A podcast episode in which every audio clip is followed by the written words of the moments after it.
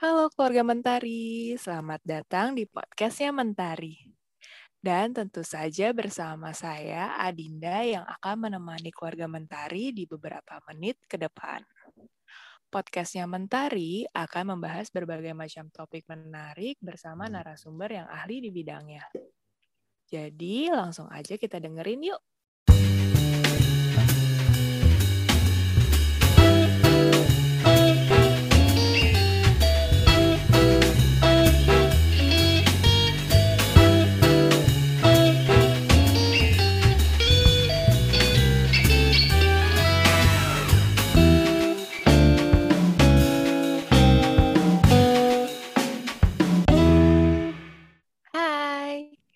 Sampai juga nih di episode ketiga.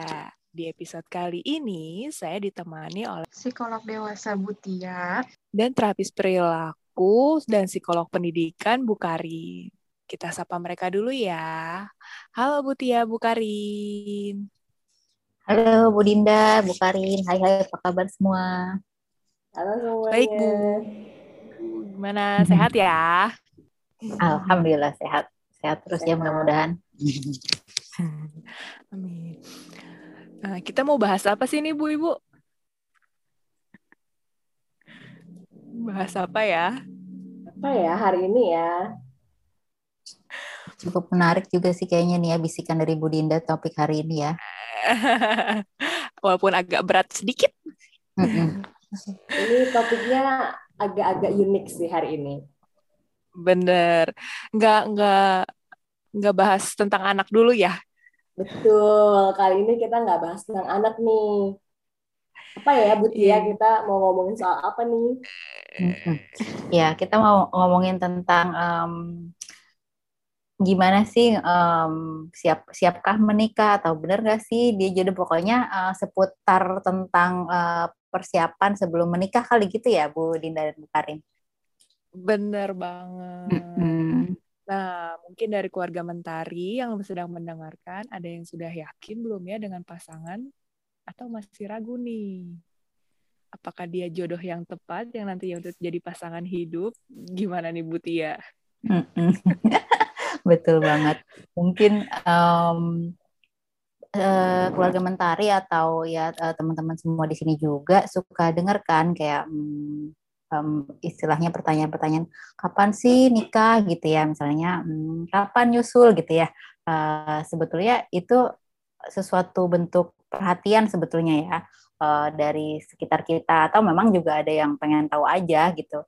Cuman kalau memang eh, bisa di em, ganti gitu ya eh, pertanyaan tersebut bisa jadi dengan udah siap belum nikah gitu. Eh, plus ditambahin bantuan mau dikenalin nggak? Atau lagi nyari nggak? Kalau mau info ya jangan sungkan aku punya referensi nih misalnya kayak gitu. Jadi em, itu sebenarnya yang menggelitik awal mulanya kenapa topik ini ada. Karena eh, sebetulnya bukan kapannya tapi siap nggak nih? Seperti yang eh, kita juga pernah diskusikan ya Bu Dinda apakah eh, dia jodoh kita atau bukan. Itu kan juga terkait sama kesiapan kita eh, menikah gitu. Udah udah tahu belum dia jodohnya kita cocok atau enggak? Itu kan berkaitan sama kesiapan bukan kapannya. Kayak gitu sih Bu Dinda Bu Karin. Hmm, jadi nggak bukan kapan ya Bu ya, tapi kayak kitanya ready nggak sih nih untuk menghadapi fase selanjutnya dalam hidup? Betul, betul. Karena fase ini perlu dipersiapkan nih, walaupun walaupun nih ya eh, mempersiapkan pernikahan bukan berarti jaminan jaminan garansi 100% akan mulus-lus-lus karena itu eh, sesuatu yang hampir nggak mungkin ya karena pasti ada konflik ya, nggak mungkin dalam relasi itu nggak mungkin mulus aja gitu dan konflik juga sesuatu yang bisa bikin kita berkembang. Nanti kita bahas ya Bu Karin Bu Dinda tentang konflik Iya, di benar. benar. uh, di nanti selanjutnya gitu. Tapi nih sebelum sebelum mulai ke dalam topiknya, boleh dong aku nanya dulu sebenarnya arti pernikahan apa sih kalau buat Bu Karin atau Bu Dinda? Aduh. Apa ya? Membuat Apa berpikir ya? Betul, salah berpikir Iya nih. Hmm. Bukarin dulu mungkin. Oke, aku dulu ya. Eh, sebelumnya nih aku sebenarnya di sini sebagai perwakilan dari tim yang masih single dan mau belajar bareng gitu ya untuk mengetahui kesiapan diri sendiri dan oh kalau udah punya pasangan nih oh ya pasangan tuh cocok nggak ya? Gimana sih supaya uh, melihat kecocokan tersebut gitu dan kesiapan kita juga? Itu sih di sini jadi peran aku. Oke aku mencoba menjawab ya tentang arti dari pernikahan buat aku sendiri gitu ya uh, ini cukup membuat berpikir sih apa ya pernikahan itu setelah aku renungkan gitu ya. Pernikahan itu buat diri aku sendiri adalah sebuah pilihan. Pilihan hidup yang kita ambil dengan sadar dan bertanggung jawab gitu.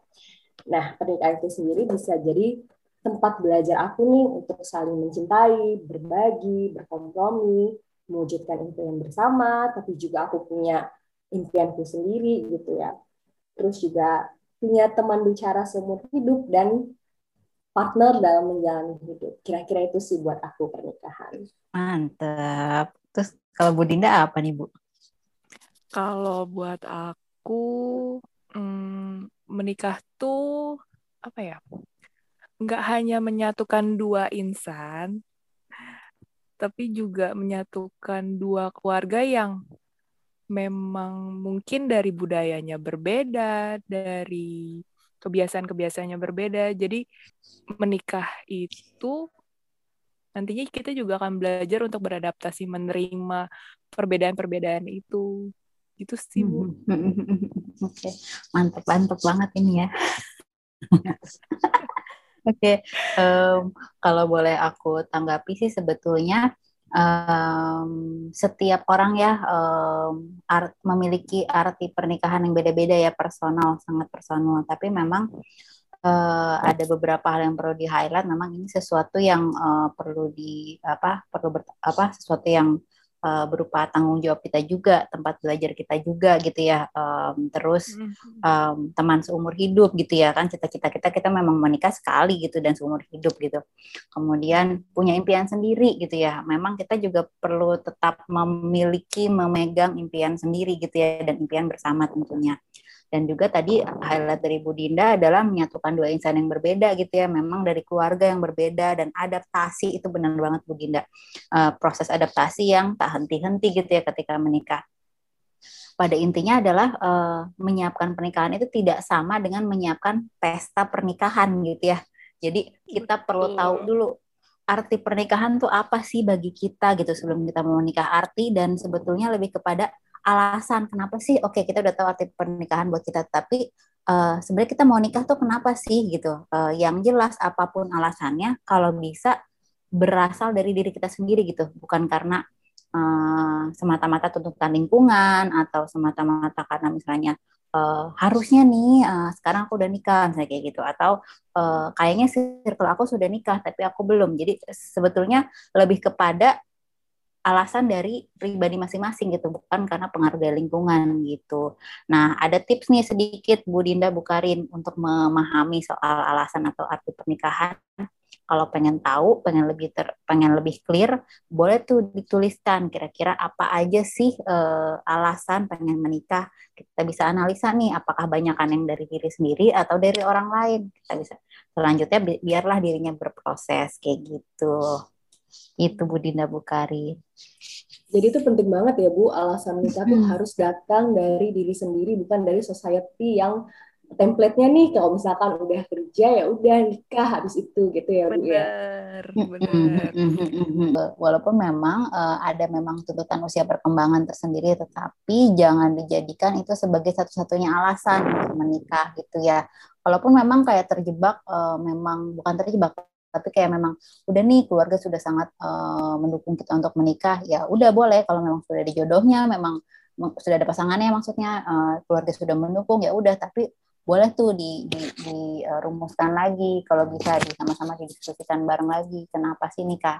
Kenapa sih mau menikah dengan pasangannya? Kayak gitu paling. Hmm.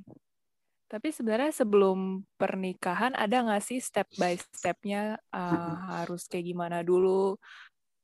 At, uh, misalnya kayak harus mengenal pasangannya dulu kah atau gimana tuh Bu? Jadi um, lebih baik sih mengenal diri diri sendiri dulu ya.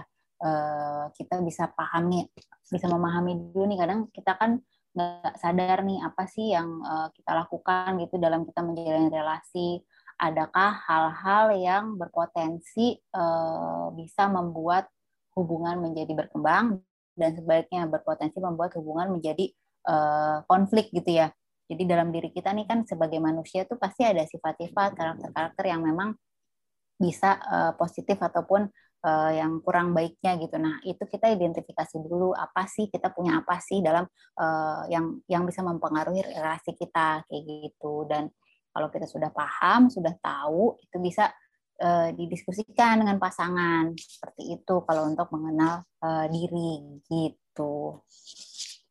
Ini akan sulit ya Bu kalau kita punya pasangan tapi kita juga nggak tahu nih maunya kita apa gitu. Kalau misalkan lagi berkonflik gimana sih cara kita menenangkan diri kita gitu dan mencoba memecahkan konflik itu sama pasangan gitu.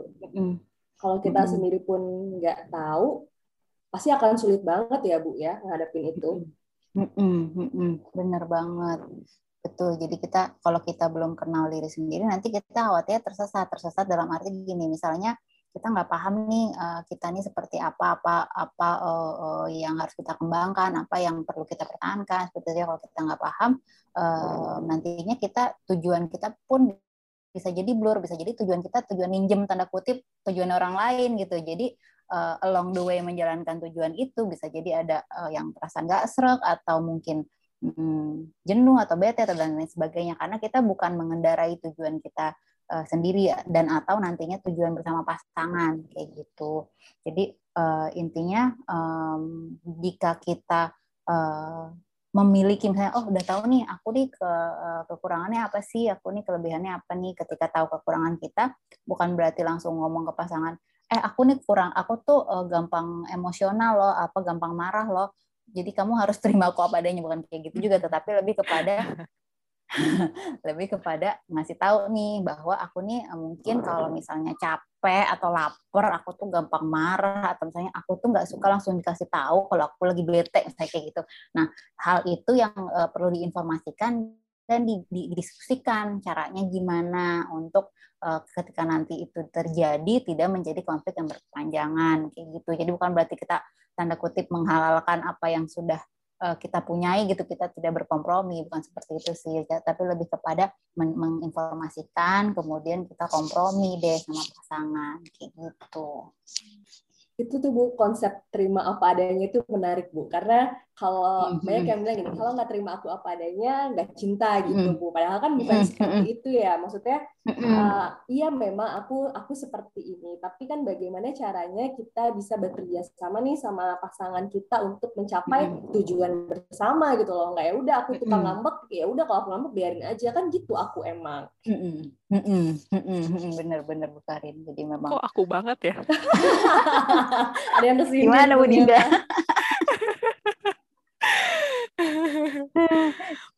tidak merasakannya pengalaman pribadi? Kayak pengalaman pribadi ada sih, Bu. Kayak gitu. Tapi kan uh, berusaha untuk membuat saling nyaman kan, nggak Benar. dengan merasa oke okay, aku tukang ngambek ya udah, terus kayak aku nggak mau uh, membuat situasi jadi lebih baik untuk semuanya gitu kan. Benar, benar, benar Bu Karin. Dan dan perlu dicatat ini tuh tidak jadi gini walaupun memang ini mempersiapkan diri untuk menikah atau menganalisa pasangan kita sudah apa cocok sama kita atau belum.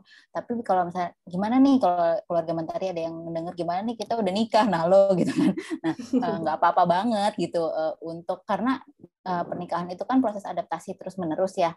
Kalaupun Betul. misalnya sebelum pernikahan sudah didiskusikan pun secara berkala sangat baik kalau misalnya uh, sepasang suami istri ini uh, mendiskusikan um, ketika ada sesuatu yang tidak nyaman atau ada perubahan-perubahan tujuan, perubahan uh, keinginan gitu. Biasanya sih momen-momen ada perubahan tujuan atau perubahan uh, arah pernikahan tuh biasanya momen-momen kayak misalnya uh, memiliki anak, tiba-tiba yang tadinya misalnya hmm, pengen tinggal di mana gitu. Uh, ketika punya anak berubah nih berubah pikiran kayaknya kita tinggal di sini aja deh nggak jadi pindah karena apa. Nah itu kan bagian dari uh, poin-poin kesepakatan yang bisa dibicarakan di awal tapi ternyata ada perubahan nih ketika ada satu momentum atau ada satu peristiwa itu tuh berubah nggak apa-apa banget. Tapi yang paling penting adalah mendiskusikannya gitu. Jadi kayak tujuan pun bisa berubah ya Bu seiring berjalannya waktu gitu karena keadaan tapi yang terpenting buat kita saling komunikasi dengan hal tersebut gitu ya. Mm-mm, benar, benar banget. Karena kan nggak mungkin selalu sama gitu ya Bu ya uh, antara mm awal sampai nanti nih 10 tahun kemudian gitu. Bisa mm aja kan pasti ada pada perubahan-perubahan yang terjadi gitu. Mm-mm, banget, betul banget. Apalagi kalau uh, menikah itu banyak pengalaman-pengalaman baru. Kadang-kadang kadang tidak diduga sebelumnya. Atau mungkin secara teori atau secara uh, kata orang gitu tahu nih. Tapi ketika dialami langsung mungkin dia bisa mengalami apa suatu perasaan yang berbeda dari yang uh, pengalaman dia dari apa pengalaman dia dengar dari orang lain. Atau dari secara bacaan-bacaan buku yang dia baca gitu misalnya. Gitu. Hmm. karena kan sangat personal ya. Jadi uh, uh, apa pernikahan itu juga gitu. Gitu sih. Aku boleh tanya sesuatu? Boleh, boleh mungkin akan uh, banyak orang yang pengen menanyakan ini gitu pengen tahu jadi itu atribut apa sih bu yang baiknya ada gitu di calon pasangan kita dan diri kita nih? Uh, untuk punya relationship yang sehat. Oke, oke. Sebetulnya tadi kan kita sudah membicarakan uh, mengenal diri ya uh, sendiri. Uh, kemudian selanjutnya adalah kita berkaitan dengan pertanyaan Bukarin apa aja sih sebenarnya atribut yang harus ada gitu baik di pasangan maupun di diri kita sendiri gitu kali ya Bukarin. Betul. Jadi um, setelah kita tahu nih kita um, bisa introspeksi gitu ya atribut introspeksi itu tentunya harus ada ya. Jadi kita perlu bisa mengintrospeksi diri kita sendiri setelah itu kita baru mengenal nih mengenal pasangan. Gitu. Nah pertanyaannya adalah bagaimana proses mengenal pasangan ini sehingga kita tahu nih apakah atribut-atribut yang dibutuhkan itu ada atau tidak gitu ya di pasangan ini. Nah gimana nih prosesnya gitu ya?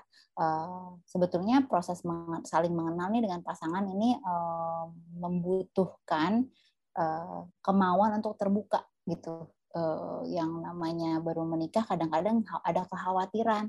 Aduh kalau dia tahu aku suka begini suka begitu atau tahu keluargaku suka begini suka begitu jadi nanti takutnya nggak jadi nikah misalnya kayak gitu. Nah oleh karena itu sebetulnya di awal-awal sebelum pernikahan sangat baik sekali jika benar-benar terbuka gitu ya. Uh, kalau misalnya kita tipe-tipe yang um, memang bukan yang uh, biasa menceritakan hal-hal yang pribadi gitu. Nah lakukanlah secara perlahan gitu. Jadi bisa bisa saling membuka diri tapi pelan-pelan gitu ya. Tapi jangan sampai ada yang ditutupi gitu. Nah ketika kita sudah tahu nih uh, apa um, apa aja yang pasangan itu seperti apa kita tuh perlu punya list dulu nih Bu Karin Bu Dinda kayak sebenarnya kita pengen punya pasangan seperti apa? Atau sebenarnya kita pengen membentuk rumah tangga itu seperti apa sih? Ketika kita pengen membentuk rumah tangga seperti apa pasti kita butuh pasangan yang seperti apa tuh kita tahu gitu. Nah itu yang perlu kita uh, saling mengenal sama pasangan.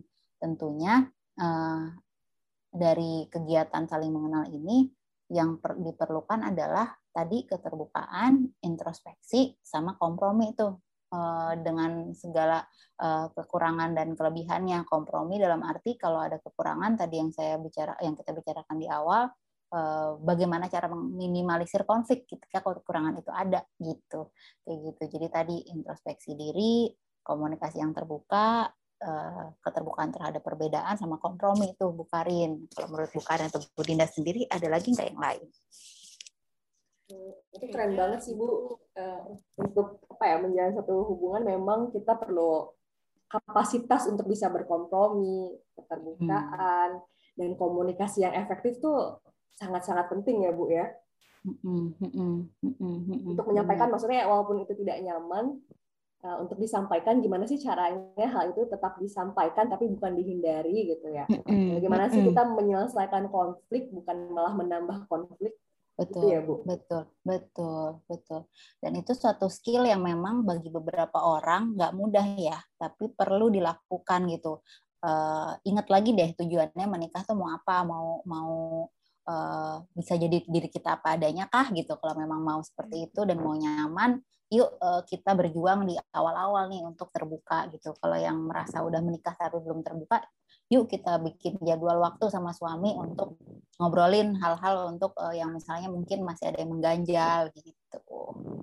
Mungkin gak sih kalau misalnya dari di, uh, salah satu pasangan ini yang kayak aktif gitu kayak ayo do ayo yuk kita uh, di apa ya menyiapkan waktu gitu untuk berdua untuk saling berbuka, terbuka kayak gitu. Tapi yang satu tuh pasif eh bukan pasif ya kayak sulit untuk uh, untuk terbuka gitu. Mungkin gak sih? Terus gimana si pasangan yang terbuka ini uh, menyiasatinya kayak gitu? Oke, okay. oke, okay, uh, eh, sangat sering ya kasus seperti ini terjadi Bu Dinda. Jadi memang hmm. biasanya ada salah satu pasangan yang memang sudah sangat paham nih kayaknya something wrong harus dibicarakan misalnya atau ada sesuatu yang dari dia sendiri kayaknya aku nggak serap mungkin pasangannya ngerasa biasa-biasa aja gitu ya. Nah, um, ketika pertanyaan adalah uh, mungkin nggak sih atau nggak apa-apa nggak sih kalau kayak gitu uh, jawabannya sih nggak apa-apa kalau kita ngelihat tujuannya menikah adalah tujuan kita bersama bukan tujuan untuk uh, win or lose tapi untuk kita bersama uh, so itu merupakan satu inisiatif dan memang kalau inisiatifnya adalah dipegang oleh satu orang dan orang itu yang paling sadar duluan nggak apa-apa banget untuk di uh, apa didekati.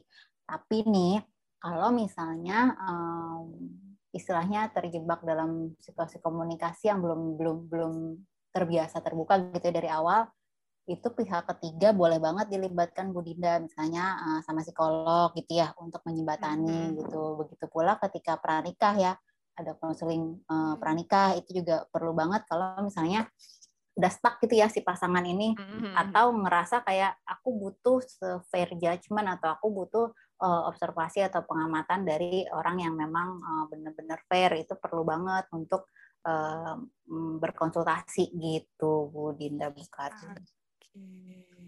Aku boleh nanya lagi? Aku nanya mulu ya? Boleh dong. Jadi uh, balik lagi ini kan kalau sama pasangan kadang kita suka ada perbedaan gitu ya Bu ya. Kan misalkan nih aku tipikal orang yang lebih suka ngabisin waktu bareng-bareng nih sama pasangan. Tapi misalkan dapat pasangan yang oh dia tuh sukanya kalau dikasih hadiah yang kecil-kecil loh sama uh, pasangannya gitu. Nah, dua hal ini kayak sering terjadi aku merasa tidak dicintai sama pasanganku gitu loh. Ada perbedaan bahasa nih kayaknya ya. Yang satu demennya suka ya waktunya spending time together, yang satunya suka dikasih hadiah. Nah itulah uh, kadang-kadang tuh bisa bikin konflik. Gimana ya Bu cara ngatasinnya? Ya, uh, benar banget nih. Mungkin kalau misalnya keluarga menteri atau Bu Karin atau Bu Dinda sudah pernah dengar love language ya, uh, ini berkaitan sama pertanyaan Bu Karin. Jadi tuh memang uh, ada perbedaan bahasa cinta istilahnya bagi uh, setiap orang gitu. Dan biasanya uh, ada beberapa tipe bahasa cinta itu biasanya lewat uh, perkataan nih, word of affirmation gitu ya, uh, perkataan, kemudian sentuhan fisik, uh, terus begitu tadi hadiah misalnya yang Bu Karin bilang tadi, atau uh, perilaku melayani atau act of service terus quality time ada lima tuh quality time itu tadi yang yang Bu Karin sebut juga kan.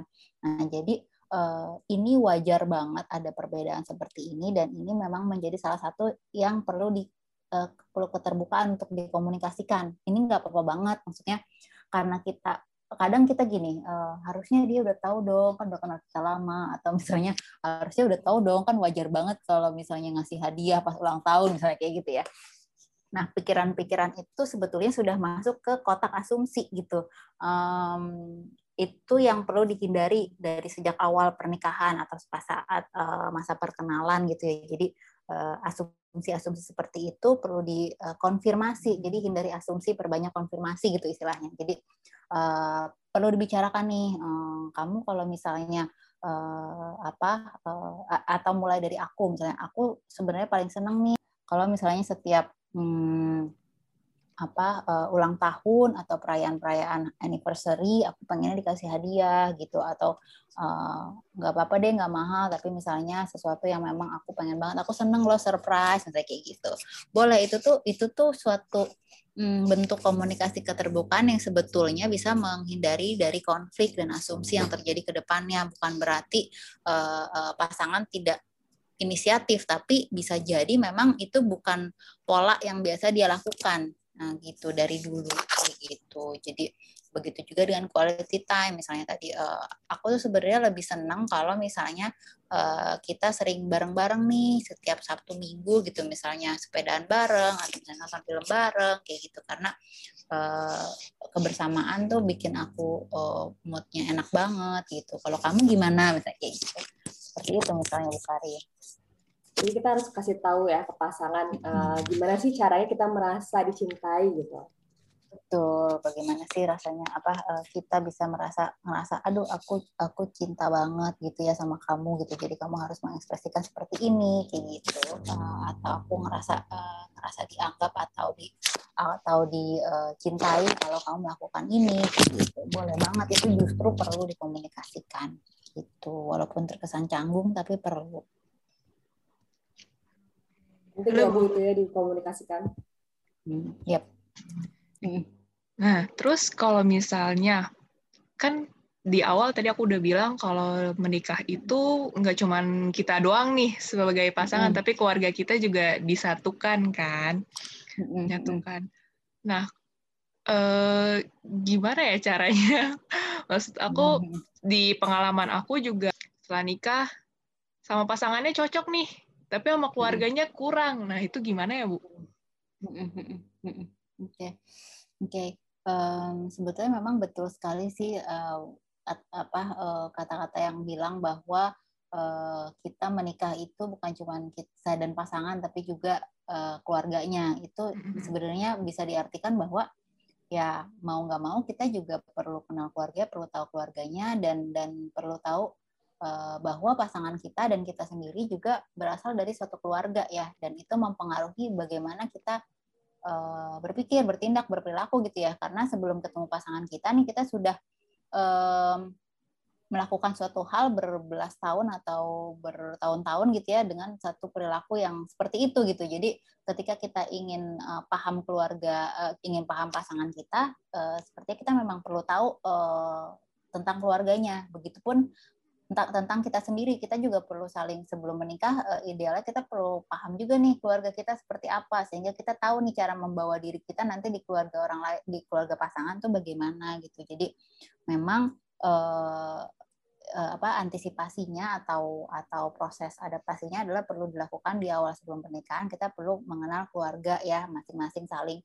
Kalau misalnya memang keluarganya banyak banget gimana cara kenalnya gitu ya. Tapi lebih kepada gini um, uh, kita bisa saling menginformasikan kepada pasangan apa-apa aja sih kayak misalnya kebiasaan atau uh, rules-rules tertentu yang memang ada di keluarga kita masing-masing gitu sehingga ketika kita uh, jump into keluarganya dia, keluarga mereka atau saling keluarga kita masing-masing, kita udah tahu nih kita membawa diri seperti apa.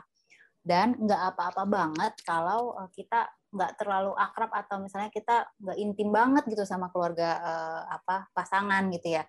Karena memang itu sesuatu yang nggak bisa dipaksakan. Yang penting kita tetap menjaga kayak hmm, uh, norma atau tetap menjaga kayak uh, aturan-aturan uh, yang ada di keluarga tersebut. Tetap menghormati gitulah istilahnya. Jadi uh, kita paham dan kita karena kita paham sebaiknya kita jadi bisa memahami aturan-aturan apa yang ada di eh, masing-masing keluarga gitu. Dan perlu dipahami juga peran kita masing-masing. Misalnya interaksi silang antara misalnya uh, Bu Dinda sama suami nih. Uh, ketika Bu Dinda mau komunikasi sama mertua sesuatu yang hal yang sensitif suami yang perlu in charge jadi PIC lah istilahnya.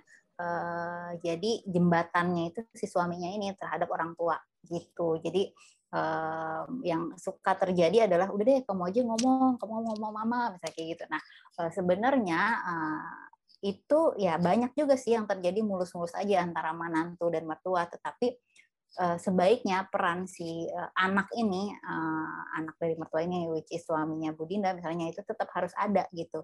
Tetap harus hadir gitu tetap harus tahu tetap harus berperan itu jadi menjembatani komunikasi kayak gitu gitu sih jadi Hmm, dua keluarga itu kan menyatukan dua keluarga ya Bu. Kalau menikah tuh ada yang bilang seperti itu ya. Bayang tuh betapa wow seru banget tuh pasti banyak kepala gitu ya, banyak tradisi gitu. Ada hal, yang berbeda, budayanya pun beda-beda antara satu keluarga dan keluarga lainnya gitu. Dan kita harus bisa sebagai pasangan nih, kita harus bisa saling menjembatani tentang perbedaan-perbedaan itu ya Bu. Bener banget Bu Dinda. Eh Bu Karin, sorry. Betul sekali. Itu sih paling um, yang perlu saya tambahin juga nih Bu Dinda Bukarin. Uh, apalagi sih yang perlu disiapin nih sebelum nikah gitu ya. Uh, selain mm, selain tadi, itu Bu. Bener. selain tadi udah di awal kan kita sudah bahas ya mengenal sendiri sendiri, mengenal pasangan, termasuk uh, bahasa cinta yang paling nyaman ya antara kedua belah pihak. Terus kita juga mengenal keluarga. Nah, yang paling penting nih kalau udah uh, dijadikan satu oke okay nih kita mau nikah nih gitu. Perlu saling bertanya nih tujuan menikahnya tuh apa? gitu ya. Tersama um, apa namanya cita-cita yang ingin dicapai kedua pasangan ini gitu. Jangan sampai kayak aku nih sebenarnya pengen kerja nih nanti pas udah nikah ntar aja deh diomonginnya nah kayak gitu gitu nah itu biasanya perlu perlu diomongin di awal agar tidak menghindari konflik ke depannya agar menghindari konflik ke depannya gitu. Jadi impian-impian pribadi dan impian-impian bersama perlu dibicarakan gitu. Jadi uh, impian sendiri dan impian bersama juga harus diskusikan. Jadi poinnya tujuan menikah apa, mimpi-mimpinya apa gitu ya. Uh, sama um, peran nih, uh, peran misalnya peran dalam rumah tangga, misalnya uh, peran siapa yang bekerja, misalnya karir gitu ya. Uh, apa apa rencana memiliki anak gitu uh, kapan apakah mau langsung apakah mau menunda atau bagaimana gitu ya. Kan semua uh, pihak biasanya punya opini masing-masing seperti itu. Sama juga uh, ini yang kadang terlupakan tetapi cukup penting untuk diinfokan yaitu uh, penyakit genetik yang uh, memang dari keturunan keluarga gitu. Makanya sekarang kalau Bu Dinda Bukarin mungkin tahu suka ada screening lab pranikah gitu ya. Iya iya ada nah, ada. itu perlu uh, itu bukan untuk kayak misalnya aduh hasilnya nih gawat nih ter bakalan itu menjadi penentu bakal nikah atau enggak tapi lebih kepada bisa menjadi pertimbangan gimana nih kalau misalnya ternyata ada satu penyakit yang memang misalnya nanti ketika mau punya anak perlu dilakukan treatment khusus misalnya kayak gitu-gitu. Jadi mencegah uh, hal-hal yang memang tidak diinginkan lebih ke situ. Jadi lebih uh, apa um, arahnya tuh sama gitu ya arahnya tuh jadi tahu nih kita yang megang apa kita uh, tujuannya tuh ke arah yang mana uh, itu lebih satu frame kayak gitu sih Aku boleh menambahkan nggak Bu kira-kira apa lagi boleh yang banget. diskusiin? Ih, boleh Itu banget. Hal yang penting tapi jarang diskusiin sampai detail gitu. Masalah finansial, Bu. Baru tadi tadi siang kita omongin ya Bu Karin ya. Betul, masalah Betul banget. Tuh sangat memegang peran penting ya dalam berjalannya rumah tangga gitu ya. Benar nah, banget. Kayak, sebenarnya diskusi masalah finansial menurut aku sendiri adalah nggak cuma berapa nih penghasilan masing-masing gitu ya. Tapi kayak bagaimana cara mengelola uang, kayak sikap kita terhadap uang tuh kayak gimana sih? Kita biasa nabung kah? Atau uang kita biasa dibelikan sesuatu kah gitu. Dan yang penting tuh eh, prioritasnya apa sih secara finansial? Mau beli rumah dulu kah? Atau misalkan nabung buat pendidikan anak? Atau punya tabungan sekian dulu? Itu penting banget. Dan juga eh, kalau misalkan nih kita punya tagihan-tagihan yang uh, ada sebelum menikah gitu ya kita nyicil misalkan nyicil barang elektronik dan lain-lain. Aku rasa sih itu juga perlu ya Bu dibicarakan sama pasangan gitu Ih bener banget Bu Karin, Bu Dinda, emang itu penting banget. Tadi kaitannya sama uh, siapa yang mencari nafkah dan karir. Itu memang juga di situ di dalamnya sebisa mungkin membicarakan tentang tadi pengelolaan finansial. Termasuk nih uh, Bu Karin Bu Dinda uh, porsi-porsi pembagian. Misalnya apakah ada keluarga yang masih bisa di, yang dibantu oleh uh, pasangan tersebut? Entah ada adiknya hmm. atau orang tuanya seperti itu. Karena uh, sering banget terjadi di satu pasangan itu dia misalnya memberi memberi uh, uang kepada keluarganya tidak diketahui pasangan satu yang satu dan lainnya. Uh, pada satu titik itu bisa men, menimbulkan konflik juga. Jadi uh, transparansi di awal tuh sangat penting tapi uh, ini loh apa seperti di awal tadi kita jelasin eh kita obrolin bahwa fleksibel juga. Nanti ketika ada satu peristiwa misalnya uh, pada awal menikah dua-duanya bekerja gitu ya. Uh, jadi lancar lah ya ngasih uang apa segala macam ke keluarga atau membagi atau nabung dan lain-lain tadi ya pengelolaan finansial yang tadi Bu Karin sebutkan. Nah tiba-tiba di tengah jalan salah satu harus berhenti bekerja misalnya. Itu perlu lagi dibicarakan lagi uh, semua muanya tadi pos-pos uh, keuangan tadi gitu. Oke, memang penting banget ya Bu ya, jangan kayak tiba-tiba nanti enggak dong kamu kamu yang semua harus bayar tagihan gitu. Padahal dua-duanya kerja dan itu ngerasa nggak adil nantinya. Perlu realistis juga kan dengan adanya kalau misalnya uh, dari di awal pernikahan atau sebelum pernikahan nanti di tengah-tengah menikah ada perubahan income misalnya itu itu sangat uh, uh, perlu banget untuk didiskusikan lebih lebih lanjut gitu, disesuaikan hmm. gitu, lebih fleksibel. Bahkan ada beberapa pasangan yang sampai berkonsultasi sama uh, financial advisor kayak gitu untuk uh, uh, sebagai tenaga profesional agar bisa direncanakan agar pernikahannya uh, tetap aman dengan kondisi keuangan, apakah mau asuransi dan segala macam segala macamnya kayak gitu. Jadi bantuan profesional pun bisa kita gunakan ya Bu. Betul, betul. Sekarang lumayan gampang diakses kayaknya ya uh, uh, financial advisor itu dan banyak macamnya. Oh, gitu deh. Sungguh sangat relate di kehidupan. relate ya Bu. Berarti Bu Dinda betul-betul dalam dunia pernikahan karena ini memang relatable. sangat sangat relate. Iya, apalagi maksudnya di awal bilang uh, apa masalah finansial tuh benar-benar sangat sensitif banget sih, Bu. Mm-hmm. Aku pun dan uh, teman aku ada yang cerita juga kayak lagi-lagi mereka konfliknya lagi di masalah finansial itu, maksudnya emang perlu kejelasan nih di awal pembagiannya kayak gimana. Nah, nanti kalau misalnya ada perubahan maunya kayak gimana gimana itu bener banget sih sampai sekarang pun aku kalau misalnya ada perubahan nih uh, pemasukan aku kayaknya berkurang deh bulan ini kayak gini-gini nanti posnya gimana gimana itu emang harus banget diomongin sih sama sama pasangannya kayak gitu sih. Benar benar benar benar. Dan termasuk kayak misalnya uh, apa apakah yang memegang kendali apakah ada nih tugas manajer keuangan yaitu si istri hmm. misalnya atau udah dijatahin berapa persen dari penghasilan suami untuk istri dan sebagainya kayak gitu-gitu. Tuh kan ada ada juga yang masuk apa yang yang menganut konvensional uh, cara konvensional gitu ya. Jadi istri yeah. yang bekerja apa suami yang bekerja istri yang benar-benar hmm. mengpos-poskan keuangan gitu. Ada macam-macam deh yang nyamannya. Nah ini perlu disesuaikan. Itu itulah kenapa perlu dibicarakan di awal. Jangan sampai berasumsi ah, antar juga istri aku nurut atau ah antar juga suami aku nurut kayak gitu. Jangan sampai berasumsi seperti itu. Dibicarakan lah asumsi dikurangin ya bu. Balik lagi ke awal ya Betul, asumsi kurangi, perbanyak kon apa konfirmasi. Oh, baiklah, baiklah.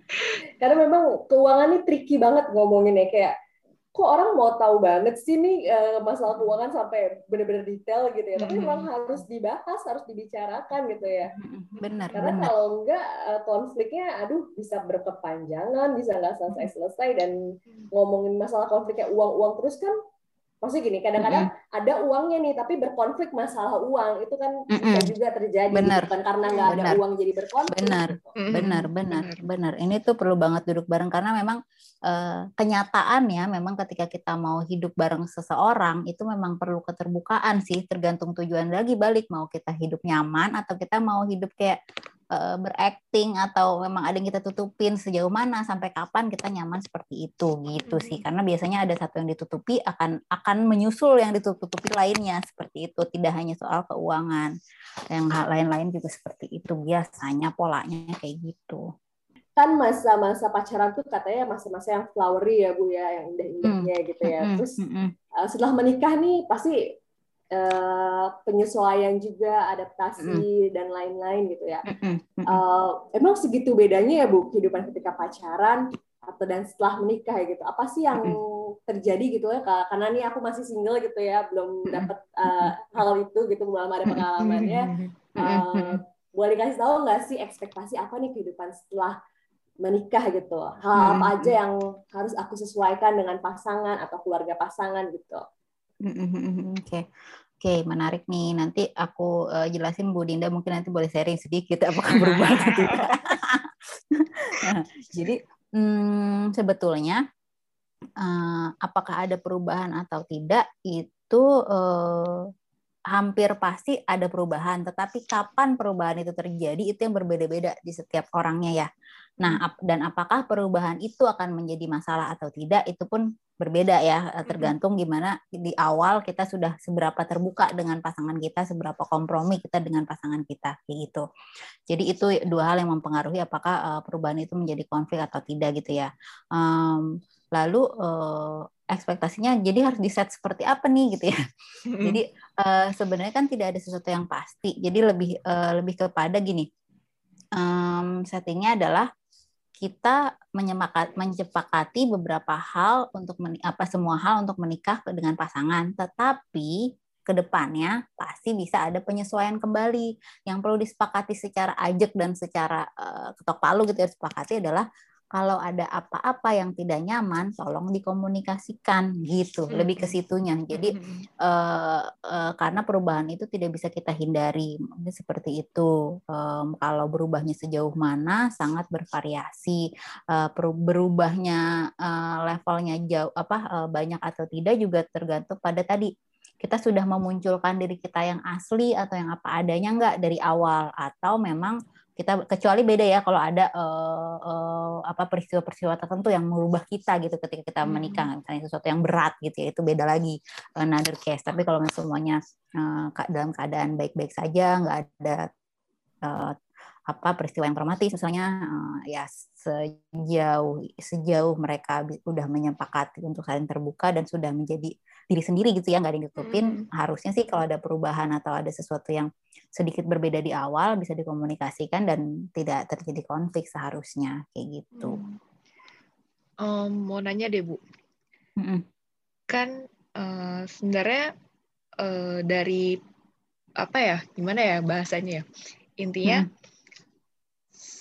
Sampai kapan sih? Maksudnya hmm. waktu yang pas nih uh, hmm. kita bisa tahu maksudnya uh, tahu pasangan itu kayak gimana? Misalnya dari pacaran mm-hmm. ke nikahan itu tuh uh, ada ada waktu yang ini enggak sih? Yang apa namanya? Yang pas gitu kira-kira dari pacaran ke nikah tuh ada waktu yang pas nggak sih kayak gitu? Berapa lama pacaran gitu bu uh, berapa lama oh, sampai okay. kita kenal kayak gitu. Oke. Okay. nah ini nih sebetulnya uh, pertanyaan bagus ya. Jadi um, apa uh, kan ada yang bilang bahwa uh, pacaran dulu deh biar saling kenal gitu. Mm-hmm. Ada yang bilang udah ada ada kan kalau di, di muslim kan ada udah taruh aja gitu ya. Mm-hmm. Uh, langsung gitu ya. Nah, uh, ternyata ada yang meneliti bahwa seben apa durasi uh, pacaran atau masa pengenalan itu tidak mempengaruhi uh, atau tidak menjamin uh, adanya konflik uh, atau perubahan setelah menikah gitu. Jadi hmm. uh, kalau misalnya kita pacaran lama atau pengenalan yang lama, tapi ketika pacaran itu kita tidak produktif tanda kutip dalam arti produktif untuk saling mengenal, tapi lebih kepada tadi apa? Cuman mau menikmati masa-masa uh, indah atau kayak saling uh, sayangnya aja gitu tanpa uh, melihat sisi uh, kurangnya atau sisi lawannya opposite-nya kita dengan pasangan itu kan uh, jadi kurang produktif ya uh, pengenalannya. Jadi bisa jadi akan sama tuh sama orang yang misalnya baru kenal sebentar langsung menikah kayak gitu. Hmm. Jadi kan tetap aja pengenalannya dimulai setelah menikah kalau seperti hmm. itu ya. Hmm. Kayak gitu. Jadi nggak um, ada waktu yang pasti sebetulnya yang jelas uh, ketika kita siap untuk saling terbuka itulah mungkin tandanya kita udah siap tuh mulai berproses mengenal satu sama lain kayak gitu. Gitu, Jadi itu bukan waktu pacarannya ya Bu, tapi iya. keterbukaannya dimulai yeah. dari kapan gitu. kayak gitu. Kayak tadi kan Bu Karim bilang di awal tanggung jawab, ruang untuk belajar gitu ya. Memang itulah memang pernikahan kayak gitu. Karena kan yang namanya rasa sayang, rasa cinta itu perlu dipupuk tidak hanya uh, dari uh, penampilan, tidak hanya dari kondisi kita yang fit, karena kita kan bercita-cita hidup sampai nanti ya uh, maut memisahkan gitu nah, yeah. kan banyak perubahan tuh dari semua yang kita agung-agungkan gitu ya di awal gitu, jadi perlu perlu sangat perlu nih uh, merasa saling nyaman satu sama lain kayak gitu. Terus sih. Nah, aku mau bertanya lagi nih Bu. Mm -mm. Jadi kan dari tadi kita ngomongnya cocok-cocoknya nih gimana. Tapi ada nggak sih red flagnya nih? Kayaknya udah benar-benar nggak cocok deh. Itu yang kayaknya oh udah nggak bisa nih dua-duanya untuk diskusi lagi. Itu apa ya Bu? Kira-kira uh, jadi kita nggak memaksakan apa yang sebenarnya tuh nggak cocok gitu. Oke. Okay. Oke, okay. ini uh, bicara uh, sebelum menikahnya atau sudah menikahnya sebelum menikahnya. Oke. Okay. Sebelum menikah, okay. sebelum terlanjur menikah gitu. Oke, okay, oke. Okay. Oke, okay, jadi um, sebenarnya dari memang tadi proses uh, pengenalan segala macam pasti nantinya kita akan uh, jadi gini proses pengenalan itu uh, kita ekspektasinya adalah keduanya sama-sama saling terbuka untuk uh, keputusan apa pun gitu jadi uh, siapkan diri untuk memang pengenalan ini uh, bisa mengarah ke yes or no gitu ya mm -hmm. uh, uh, ekspektasi. Uh, memang akan ada kenyataan yang misalnya mungkin kemungkinan uh, yang menyedihkan tapi bisa juga uh, uh, yang membahagiakan gitu ekspektasi kita itu perlu di set dulu seperti itu. Nah um, ketika uh, apa sih red flagnya? Nah balik lagi tadi red flag setiap orang beda-beda. Jadi misalnya misalnya Bukarin kalau misalnya ngelihat pasangan yang memang udah pendiam banget ah aku sih udah nggak mau nih kalau pendiam banget atau misalnya dia udah udah nggak bisa ngobrol apa sama sekali misalnya. Tapi misalnya Bu Dinda justru nyaman dengan orang yang pendiam misalnya kayak gitu misal. Nah, jadi kita perlu tahu nih um, tadi balik lagi rumah tangga kita mau dibangun seperti apa, kita pengen punya pasangan seperti apa. Nah, kalau ada uh, kriteria yang memang nggak bisa nih uh, atau ada sesuatu yang memang nggak bisa dikompromikan, sudah coba dibicarakan segala macam, ternyata itu hal yang sangat prinsipil. Uh, balik lagi ke kepilihan uh, pasangan ini nih, apakah memang ada jalan lain atau enggak. Nah, bisa juga tadi seperti yang saya juga sebutkan minta bantuan profesional kayak konseling sama psikolog gitu ya. Jadi bisa di uh, apa dilihat nih kecocokan karakter gitu ya bisa lewat biasanya kalau konseling pranikah itu akan dilakukan sejumlah pengetesan uh, kepribadian ya uh, apakah uh, cocok dan kalau misalnya ada yang opposite harus apa yang dilakukan gitu kemungkinan potensi konflik itu apa kayak gitu. Itu sih dan by the way uh, konflik itu tidak semuanya destruktif ya, tidak semuanya menjadi buruk, tapi eh, konflik yang membuat kita saling memahami lebih antara kita dan pasangan ada perbedaan dan bisa berkompromi itu namanya konflik yang bisa uh, membuat kita bertumbuh kembang, konflik yang positif lah gitu ya istilahnya kayak gitu dan semakin kuat ya Bu konflik-konflik hmm. yang kita bisa hadapi dengan pasangan hmm. hubungan itu akan hmm. semakin kuat jadinya. Betul, betul sekali gitu. Wah, ternyata peran psikolog penting juga ya Bu untuk konseling pranikah kayak banyak yang bisa didapat nih. Yeah. Dengan adanya konseling pranikah gitu ya kayak yeah. pikiran sebelumnya tapi hmm. ketika mendengar gitu ya, wah eh, ada banyak hal yang bisa didapatkan dari konseling pranikah. Iya betul sekali untuk membantu saling mengenal gitu ya. Bukan berarti uh, ada untuk konfirmasi pun bisa. Jadi misalnya uh, udah merasa cocok nih, tapi ada perlu apa nih yang perlu diwaspadai atau perlu uh, apalagi nih yang perlu dilakukan next stepnya untuk mengenal lebih jauh. Mungkin karena keduanya sama-sama udah merasa saling mengenal tapi mungkin perlu uh, apa pengamatan profesional bisa juga gitu ya kayak gitu. Jadi siapa tahu ada yang terlewat langkah yang terlewat misalnya supportnya banyak ya bu sebenarnya kita punya gitu ya untuk menjadi pasangan yang sehat gitu ya hubungan Betul. yang oke okay, gitu Betul, betul sekali. Konseling pranikah tuh tidak dilakukan ketika, maksudnya uh, masih berpikir bahwa ada masalah nih harus konseling tapi nggak juga ya Bu ya. Nggak perlu ada masalah dulu tapi Betul. lebih kepada kayak uh, udah udah cukup siapkah kita gitu itu boleh. Uh, satu lagi mungkin yang red flag yang perlu diwaspadai adalah jika sudah uh, ada bentuk uh, uh, ketidaknyamanan misalnya um, uh, kekerasan ya, baik fisik maupun mental gitu ya, sudah merasa misalnya tidak menjadi diri sendiri atau sudah ada kekerasan fisik misalnya uh, itu bisa menjadi diwaspadai apakah perlu dilanjutkan ataupun tidak. Tentunya tidak semua uh, kondisi itu permanen. Uh, kalau perlu didiskusikan lebih lanjut oleh tenaga profesional, silahkan bisa dilakukan. Wah, obrolannya menarik banget ya nih keluarga Mentari. Dari tadi kita udah ngomongin dari awal sebelum persiapan sebelum menikah, harus mengenali diri sendiri dulu sebelum menikah, terus bagaimana mengenal pasangan, ke, terus apa kehidupan setelah menikah bagaimana. Nah, di akhir kita mau dengar nih sebagai penutup dari Bu Tia sama Bu Karin, kira-kira ada yang mau disampaikan nggak nih dari Bu Tia atau Bu Karin? Aku dulu ya. Ya. Nanti Bu Tia menambahkan.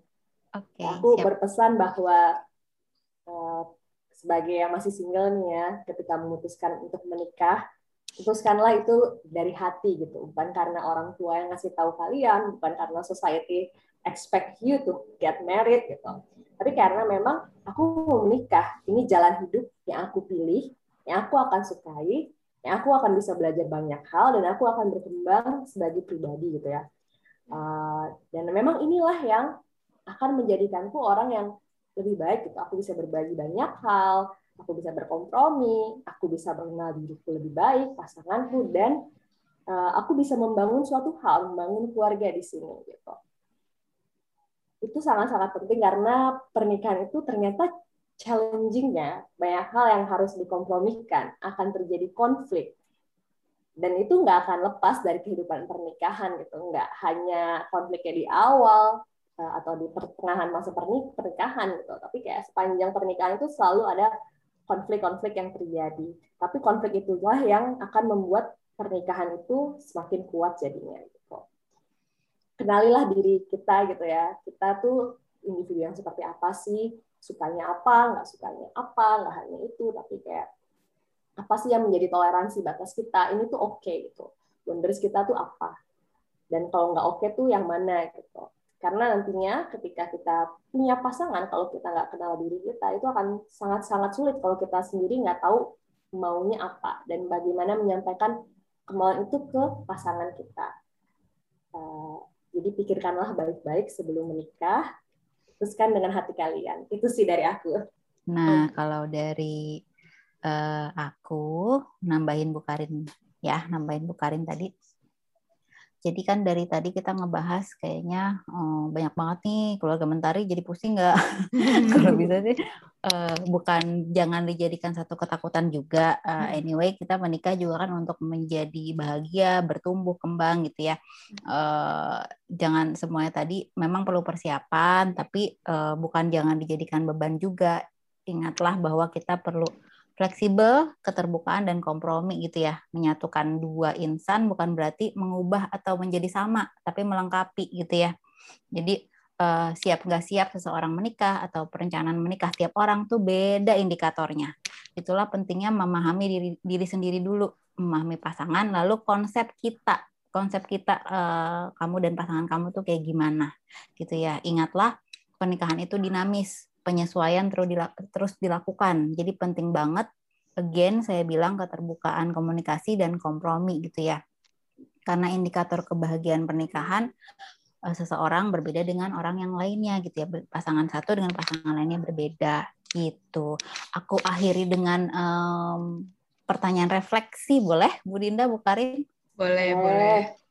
Jadi uh, ketika kita sekarang nih uh, keluarga mentari lagi berada di satu relasi, boleh menanyakan ke diri kita sendiri seberapa nyamankah kita dalam relasi tersebut? Seberapa ingin bertahan atau ingin keluar dalam hubungan tersebut? atau ada perasaan yang salahkah dengan hubungan yang dijalani? Coba direfleksikan sendiri. Kalau misalnya perlu dibicarakan dengan pasangan, yuk bicarakan. Kalau butuh profesional, yuk banget sama profesional psikolog. Oke, seperti itu keluarga mentari. Semoga membantu dan menambah informasi. Nah, coba tadi keluarga mentari pertanyaan refleksi itu coba direnungkan kembali ya. Hmm, sepertinya uh, cukup sampai di sini podcast kita hari ini. Terima kasih banyak Bu Tia, Bu Karin yang sudah memberikan insight yang wow sekali tentang masalah pernikahan, persiapan pernikahan dan segala macamnya. Terima kasih ya Bu Tia, Bu Karin. Sama-sama Bu. Bu Dinda. Terima kasih juga keluarga Mentari yang sudah mendengarkan sampai akhir. Jangan lupa follow Instagram @mentarianakku untuk info-info menarik lainnya. Sampai jumpa lagi keluarga Mentari. Dadah. Bye.